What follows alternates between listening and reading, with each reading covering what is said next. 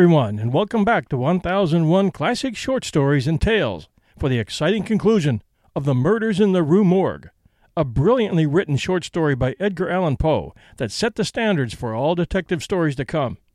I hope you had the chance to enjoy The Tell-Tale Heart in our archives, and if not, I left a handy link for that episode in our show notes today. Just beneath that, you'll also find The Monkey's Paw by W. W. Jacobs, a great horror tale, and one of our best performers week in, week out in our archive of episodes at 1001 Classic Short Stories.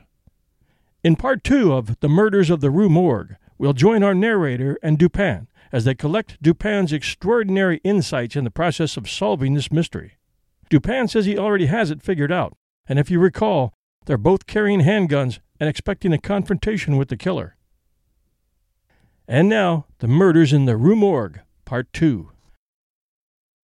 The riddle so far was now unriddled. The assassin had escaped through the window which looked upon the bed. Dropping of its own accord upon his exit, or perhaps purposely closed, it had become fastened by the spring, and it was the retention of this spring which had been mistaken by the police for that of the nail, farther inquiry being thus considered unnecessary. The next question is that of the mode of descent. Upon this point I had been satisfied in my walk with you around the building. About 5.5 feet from the casement in question, there runs a lightning rod. From this rod it would have been impossible for anyone to reach the window itself, to say nothing of entering it. I observed, however, that the shutters of the fourth story were of a particular kind, called by Parisian carpenters ferrades, a kind rarely employed at the present day, but frequently seen upon very old mansions at Lyon and Bordeaux. They're in the form of an ordinary door, a single, not a folding door, except that the lower half is latticed or worked in open trellis, thus affording an excellent hold for the hands.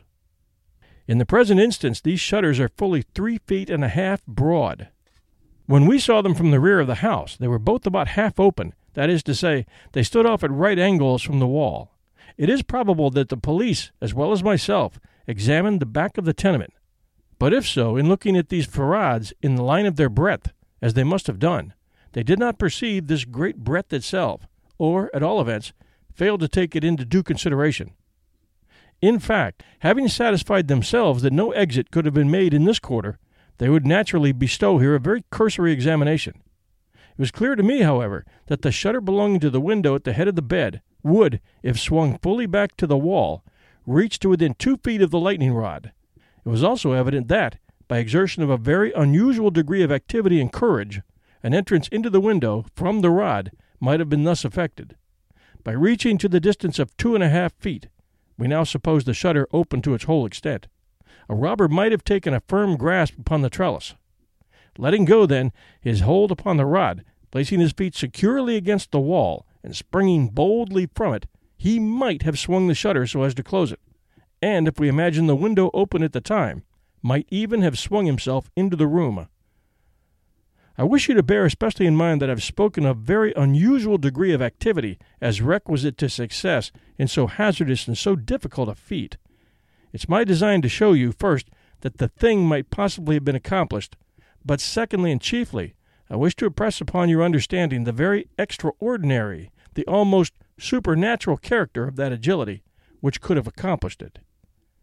You will say, no doubt, using the language of the law, that, to make my case, I should rather undervalue than insist upon a full estimation of the activity required in this manner.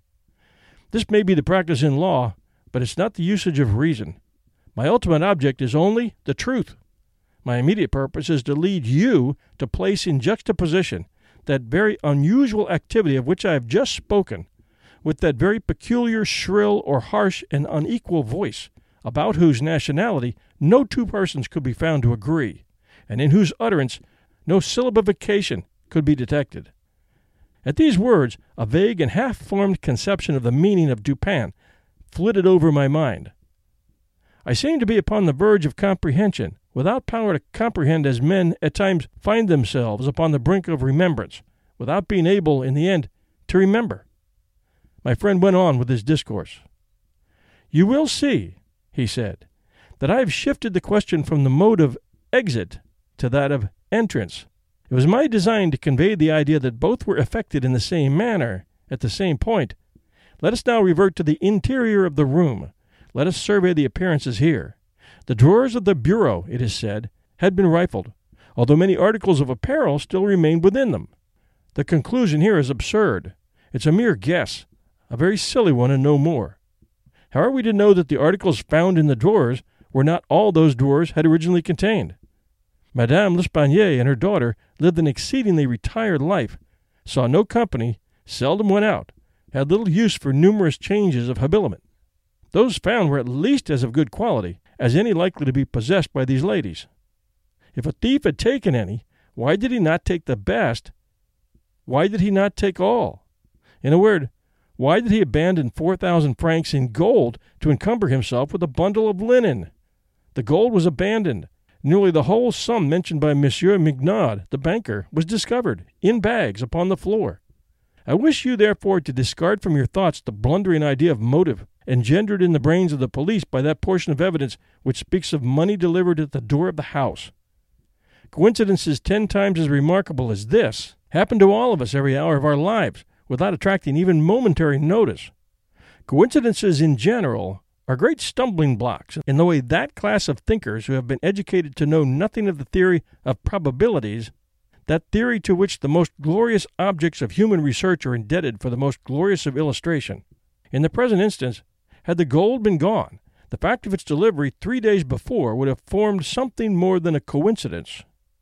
It would have been corroborative of this idea of motive. But under the real circumstances of the case, if we're to suppose gold the motive of this outrage, we must also imagine the perpetrator was so vacillating an idiot as to have abandoned his gold and his motive altogether. Keeping now steadily in mind the points to which I have drawn your attention, that peculiar voice, that unusual agility, and that startling absence of motive in a murder so singularly atrocious as this, let us glance at the butchery itself. Here is a woman strangled to death by manual strength and thrust up a chimney, head downward. Ordinary assassins employ no such modes of murder as this. Least of all, do they thus dispose of the murdered. In the manner of thrusting the corpse up the chimney, you will admit that there was something excessively irreconcilable with our common notions of human action, even when we suppose the actors the most depraved of men. Think, too, how great must have been that strength which could have thrust the body up such an aperture so forcibly that the united vigor of several persons was found barely sufficient to drag it down. Turn now to other indications of the employment of a vigor most marvelous. On the hearth were thick tresses, very thick tresses of gray human hair. These had been torn out by the roots. You are aware of the great force necessary in tearing thus from the head even 20 or 30 hairs together. You saw the locks in question as well as myself.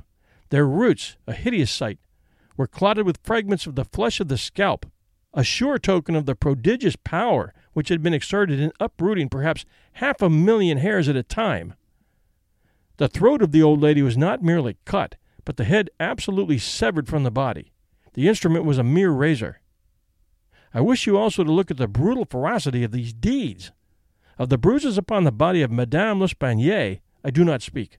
Monsieur Dumas and his worthy coadjutor, Monsieur Etienne, have pronounced that they were inflicted by some obtuse instrument, and so far these gentlemen are very correct.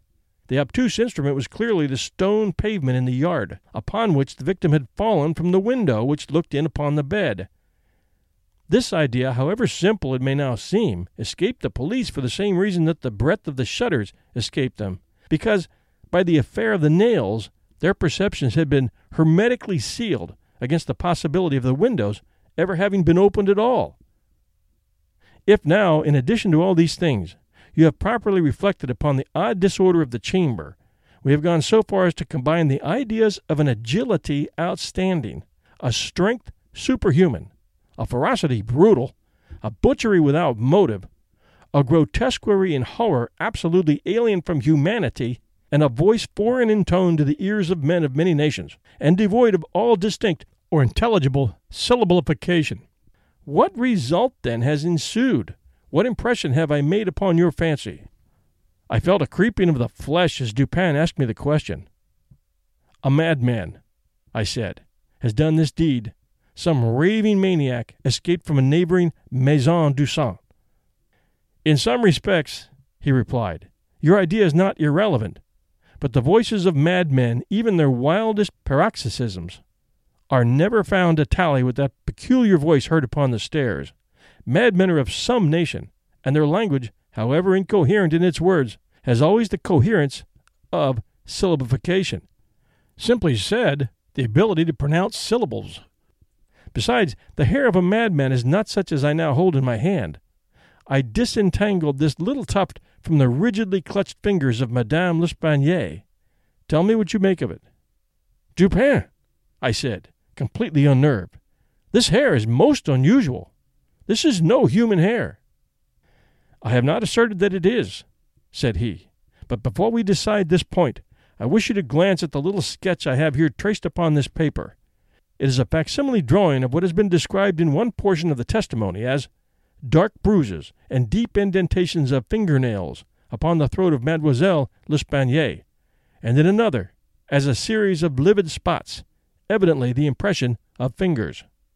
You will perceive," continued my friend, spreading out the paper upon the table before us, "that this drawing gives the idea of a firm and fixed hold. There is no slipping apparent. Each finger has retained, possibly until the death of the victim, the fearful grasp by which it originally embedded itself. Attempt now to place all your fingers at the same time in the respective impressions as you see them here." I made the attempt. In vain. "We are possibly not giving this matter a fair trial," he said. "The paper is spread out upon a plain surface, but the human throat is cylindrical. Here is a billet of wood, the circumference of which is about that of a throat. Wrap the drawing around it, and try the experiment again." I did so, but the difficulty was even more obvious than before. "This," I said, "is the mark of no human hand." "Read now," replied Dupin, "this passage from Cuvier." It was a minute anatomical and generally descriptive account of the large fulvous orangutan of the East Indian Islands, the gigantic stature, the prodigious strength and activity, the wild ferocity, and the imitative propensities of these mammalia are sufficiently well known to all. I understood the full horrors of the murder at once. "The description of the digits," said I, as I made an end of reading, "is in exact accordance with this drawing. I see that no animal but an orangutan of the species here mentioned could have impressed the indentations as you have traced them. This tuft of tawny hair, too, is identical in character with that of the beast of Cuvier. But I cannot possibly comprehend the particulars of this frightful mystery. Besides, there were two voices heard in contention, and one of them was unquestionably the voice of a Frenchman." "True, and you will remember an expression attributed almost unanimously by the evidence to this voice, the expression, 'Mon Dieu!' This, under the circumstances, has been justly characterized by one of the witnesses, Montani the confectioner, as an expression of remonstrance or expostulation. Upon these two words, therefore, I mainly built my hopes of a full solution of the riddle. A Frenchman was cognizant of the murder. It is possible, indeed, it is far more than probable, that he was innocent of all participation in the bloody transactions which took place here. The orangutan may have escaped from him. He may have traced it to the chamber, but under the agitating circumstances which ensued, he could never have recaptured it. It is still at large. I will not pursue these guesses, for I have no right to call them more, since the shades of reflection upon which they are based are scarcely of sufficient depth to be appreciable to my own intellect, and since I could not pretend to make them intelligible to the understanding of another. We will call them guesses, then, and speak of them as such. If the Frenchman in question is indeed, as I suppose, innocent of this atrocity, this advertisement, which I left last night upon our return home at the office of Le Monde, will bring him to our residence. Le Monde, as you know, is a paper devoted to the shipping interest and much sought by sailors." He handed me a paper, and I read thus: "Caught in the Bois de Boulogne, early in the morning, of the morning of the murder, a very large tawny orangutan of the Bornese species. The owner, who is ascertained to be a sailor, belonging to a Maltese vessel, may have the animal again, upon identifying it satisfactorily, and paying a few charges arising from its capture and keeping. Call at number 1, Rue Faubourg Saint Germain à Troissim." "How it was possible," I asked, "that you should know the man to be a sailor, and belonging to a Maltese vessel?" I do not know it," said Dupin. "I am not sure of it. Here, however, is a small piece of ribbon, which from its form and from its greasy appearance has evidently been used in tying the hair in one of those long queues of which sailors are so fond. Moreover, this knot is one which few besides sailors can tie, and it is peculiar to the Maltese. I picked the ribbon up at the foot of the lightning rod. It could not have belonged to either of the deceased. Now, if, after all, I am wrong in my induction from this ribbon, that the Frenchman was a sailor belonging to a Maltese vessel, still I can have done no harm in saying what I did in the advertisement. If I am in error, he will merely suppose that I have been misled by some circumstance into which he will not take the trouble to inquire. But if I am right, a great point is gained. Cognizant, although innocent of the murder, the Frenchman will naturally hesitate about replying to the advertisement, about demanding the orangutan. He will reason thus: I am innocent. I am poor. My orangutan is of great value to one in my circumstances, a fortune of itself. Why should I lose it through idle apprehensions of danger? Here it is within my grasp. It was found in the Bois de Boulogne at a vast distance from the scene of that butchery. How can it ever be suspected that a brute beast should have done the deed? The police are at fault. They failed to procure the slightest clue. Should they even trace the animal, it would be impossible to prove me cognizant of the murder, or to implicate me in guilt on account of that cognizance. Above all, I am known. The advertiser designates me as the possessor of the beast. I am not sure to what limit his knowledge may extend. Should I avoid claiming a property of so great value which is known that I possess, I will render the animal, at least, liable to suspicion. It is not my policy to attract attention either to myself or to the beast. I will answer the advertisement, get the orangutan, and keep it close until this matter is blown over." At this moment we heard a step upon the stairs. "Be ready," said Dupin, "with your pistols, but neither use them nor show them until a signal from myself." The front door of the house had been left open, and the visitor had entered, without ringing, and advanced several steps upon the staircase. Now, however, he seemed to hesitate. Presently we heard him descending. Dupin was moving quickly to the door when we again heard him coming up. He did not turn back a second time, but stepped up with decision and rapped at the door of our chamber. "Come in," said Dupin, in a cheerful and hearty tone. A man entered. He was a sailor, evidently, a tall, stout, and muscular-looking person, with a certain daredevil expression of countenance, not altogether unprepossessing. His face, greatly sunburnt, was more than half hidden by whiskers and mustache. He had with him a huge oaken cudgel, but appeared to be otherwise unarmed. He bowed awkwardly and bade us good evening in French accents, which, although somewhat Neufchatelish, were still sufficiently indicative of a Parisian origin. "Sit down, my friend," said Dupin. "I suppose you've called about the orangutan. Upon my word, I almost envy you the possession of him, a remarkably fine, and no doubt a very valuable animal. How old do you suppose him to be?" The sailor drew a long breath, with the air of a man relieved of some intolerable burden, and then replied, in an assured tone, "I have no way of telling, but he can't be more than 4 or 5 years old. Have you got him here?" "Oh, no, we had no conveniences for keeping him here. He's at a livery stable in the Rue du Bourg, just by. You can get him in the morning. Of course, you are prepared to identify the property." "To be sure I am, sir." "I shall be sorry to part with him," said Dupin. "I don't mean that you should be all this trouble for nothing, sir," said the man. "Couldn't expect it. Am very willing to pay a reward for the finding of the animal, that is to say, anything in reason." "Well," replied my friend, "that is all very fair, to be sure. Let me think. What should I have? Oh, I will tell you. My reward shall be this. You shall give me all the information in your power about these murders in the Rue Morgue." Dupin said the last words in a very low tone and very quietly. Just as quietly, too, he walked toward the door, locked it, and put the key in his pocket. He then drew a pistol from his coat and placed it, without the least flurry, upon the table. The sailor's face flushed up as if he were struggling with suffocation. He started to his feet and grasped his cudgel, but the next moment he fell back into his seat, trembling violently, and with the countenance of death itself. He spoke not a word. I pitied him from the bottom of my heart. "My friend," said Dupin, in a kind tone, You're alarming yourself unnecessarily. You are indeed. We mean you no harm whatsoever. I pledge you the honor of a gentleman, and of a Frenchman, that we intend you no injury.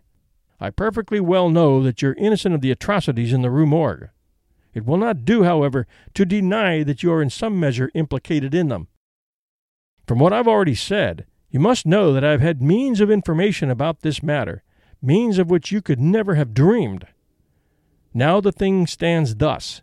You've done nothing which you could have avoided, nothing, certainly, which renders you culpable. You were not even guilty of robbery, when you might have robbed with impunity. You have no reason for concealment. On the other hand, you are bound by every principle of honor to confess all you know. An innocent man is now imprisoned, charged with that crime of which you can point out the perpetrator. The sailor had recovered his presence of mind, in a great measure, while Dupin uttered these words, but his original boldness of bearing was all gone. "So help me God," said he after a brief pause. "I will tell you all I know about this affair, but I do not expect you to believe one half I say. I'd be a fool indeed if I did. Still, I am innocent, and I will make a clean breast if I die for it." What he stated was, in substance, this. He had lately made a voyage to the Indian archipelago. A party of which he formed one landed at Borneo and passed into the interior on an excursion of pleasure. Himself and a companion had captured the orangutan. This companion dying, the animal fell into his own exclusive possession, after great trouble occasioned by the intractable ferocity of his captive during the home voyage. He at length succeeded in lodging it safely at his own residence in Paris, where, not to attract toward himself the unpleasant curiosity of his neighbors, he kept it carefully secluded, until such time as it should recover from a wound in the foot, received from a splinter on board ship. His ultimate design was to sell it. Returning home from some sailor's frolic, the night, or rather in the morning of the murder, he found the beast occupying his own bedroom, into which it had broken from a closet adjoining, where it had been, as was thought, securely confined. Razor in hand, and fully lathered, it was sitting before a looking-glass, attempting the operation of shaving, in which it had no doubt previously watched its master through the keyhole of the closet. Terrified at the sight of so dangerous a weapon in the possession of an animal so ferocious and so well able to use it, the man, for some moments, was at a loss what to do. He had been accustomed, however, to quiet the creature, even in its fiercest moods, by the use of a whip, and to this he now resorted. Upon sight of it, the orangutan sprang at once through the door of the chamber, down the stairs, and thence, through a window, unfortunately open, into the street.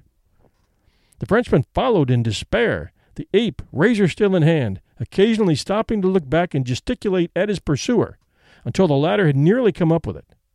It then again made off. In this manner the chase continued for a long time. The streets were profoundly quiet, as it was nearly 3 o'clock in the morning. In passing down an alley in the rear of the Rue Morgue, the fugitive's attention was arrested by a light gleaming from the open window of Madame L'Espanaye's chamber, in the fourth story of her house. Rushing to the building, it perceived the lightning rod, clambered up with inconceivable agility, grasped the shutter, which was thrown fully back against the wall, and, by its means, swung itself directly upon the headboard of the bed. The whole feat did not occupy a minute. The shutter was kicked open again by the orangutan as it entered the room. The sailor, in the meantime, was both rejoiced and perplexed.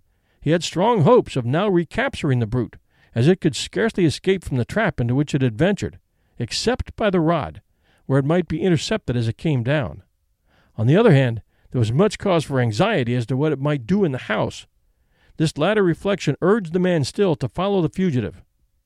A lightning rod is ascended without difficulty, especially by a sailor, but when he had arrived as high as the window, which lay far to the left, his career was stopped. The most that he could accomplish was to reach over so as to obtain a glimpse of the interior of the room. At this glimpse he nearly fell from his hold through excess of horror. Now it was that those hideous shrieks arose upon the night, which had startled from slumber the inmates of the Rue Morgue. Madame L'Espanaye and her daughter, habited in their nightclothes, had apparently been occupied in arranging some papers in the iron chest already mentioned, which had been wheeled into the middle of the room. It was open, and its contents lay beside it on the floor. The victims must have been sitting with their backs toward the window, and from the time elapsing between the entrance of the beast and the screams, it seems probable that it was not immediately perceived. The flapping to of the shutter would naturally have been attributed to the wind. As the sailor looked in, the gigantic animal had seized Madame L'Espanaye by the hair, which was loose as she had been combing it, and was flourishing the razor about her face in imitations of the motions of a barber. The daughter lay prostrate and motionless. She had swooned. The screams and struggles of the old lady, during which the hair was torn from her head, had the effect of changing the possibly pacific purposes of the orangutan into those of wrath. With one determined sweep of its muscular arm, it nearly severed her head from her body. The sight of blood inflamed its anger into frenzy. Gnashing its teeth and flashing fire from its eyes, it flew upon the body of the girl and embedded its fearful talons in her throat, retaining its grasp until she expired. Its wandering and wild glances fell at this moment upon the head of the bed, over which the face of its master, rigid with horror, was just discernible. The fury of the beast, who no doubt bore still in mind the dreaded whip, was instantly converted into fear. Conscious of having deserved punishment, it seemed desirous of concealing its bloody deeds, and skipped about the chamber in an agony of nervous agitation, throwing down and breaking the furniture as it moved, and dragging the bed from the bedstead. In conclusion, it seized first the corpse of the daughter, and thrust it up the chimney, as it was found, then that of the old lady, which it immediately hurled through the window headlong. As the ape approached the casement with its mutilated burden, the sailor shrank aghast to the rod, and rather gliding than clambering down it, hurried at once home, dreading the consequences of the butchery, and gladly abandoning, in his terror, all solicitude about the fate of the orangutan. The words heard by the party upon the staircase were the Frenchman's exclamations of horror and of fright, commingled with the fiendish jabberings of the brute. I have scarcely anything to add. The orangutan must have escaped from the chamber, by the rod, just before the breaking of the door. It must have closed the window as it passed through it. It was subsequently caught by the owner himself, who obtained for it a very large sum at the Jardin des Plantes. Le Bon was instantly released upon our narration of the circumstances, with some comments from Dupin, at the Bureau of the Prefect of Police. This functionary, however, well disposed to my friend, could not altogether conceal his chagrin at the turn which affairs had taken, and was fain to indulge in a sarcasm or two about the propriety of every person minding his own business. "Let him talk," said Dupin, who had not thought it necessary to reply. "Let him discourse, it'll ease his conscience. I'm satisfied with having defeated him in his own castle. Nevertheless, that he failed in the solution of this mystery is by no means that matter for wonder which he supposes it. For in truth, our friend the prefect is somewhat too cunning to be profound. In his wisdom there is no stamen. It is all head, no body, like the pictures of the goddess Laverna, or at best, all head and shoulders, like a codfish. But he is a good creature after all. I like him especially for one master stroke of cant, by which he has attained his reputation for ingenuity. I mean the way he has, dénier ce qui est, et d'expliquer ce qui n'est pas. Deny that which is, and explain that which is not." Thanks for joining us at 1001 Classic Short Stories and Tales. If you have an iPhone or iPad and you haven't subscribed to our show yet, subscribing is free. You just go to your apps section and search podcast app, download it, and search for 1001. Pick up all three of our shows, and you'll never be short of enjoyment. Those are 1001 Heroes, Legends, Histories, and Mysteries, 1001 Classic Short Stories and Tales, this one, and 1001 Stories for the Road, our newest one. I'm asking that you send us iTunes reviews and see if you can get a friend to subscribe to us this week. By the way, I'm working on the story of Midway right now over at 1001 Heroes, which you already know was a sea battle that turned the tide of World War II in the Allies' favor. We scored an interview in Part 2 with the authors of the new bestseller, Never Call Me a Hero, which is the story of Dusty Cleese, a pilot who flew a dive bomber off the USS Enterprise, and quite a legend. If World War II history interests you, don't miss this two-part series beginning soon, titled The Battle of Midway. It's been 75 years, one lifetime, and we still remember, folks. Both episodes are dedicated to those who gave their all to keep the world free. Thank you. This is your host and storyteller, John Hagedorn, and this is our story.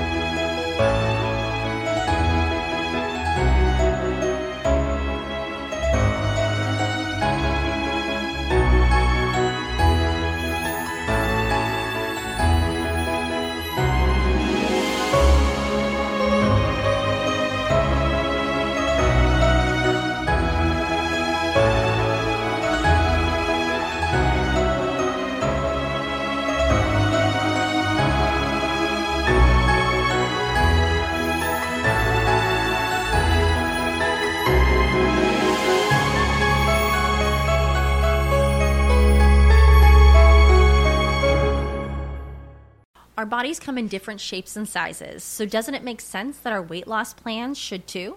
That's the beauty of Noom. They build a personal plan that factors in dietary restrictions, medical issues, and other personal needs so your plan works for you. Noom doesn't restrict or shame when you want to treat yourself. Their flexible program focuses on progress instead of perfection. You don't have to give up carbs or anything. And with their daily lessons, you can learn something new about your food choices every day.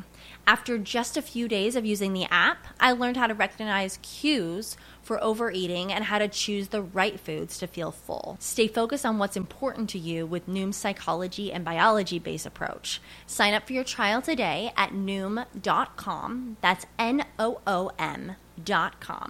And check out Noom's first ever cookbook, The Noom Kitchen, for 100 healthy and delicious recipes to promote better living. Available to buy now wherever books are sold.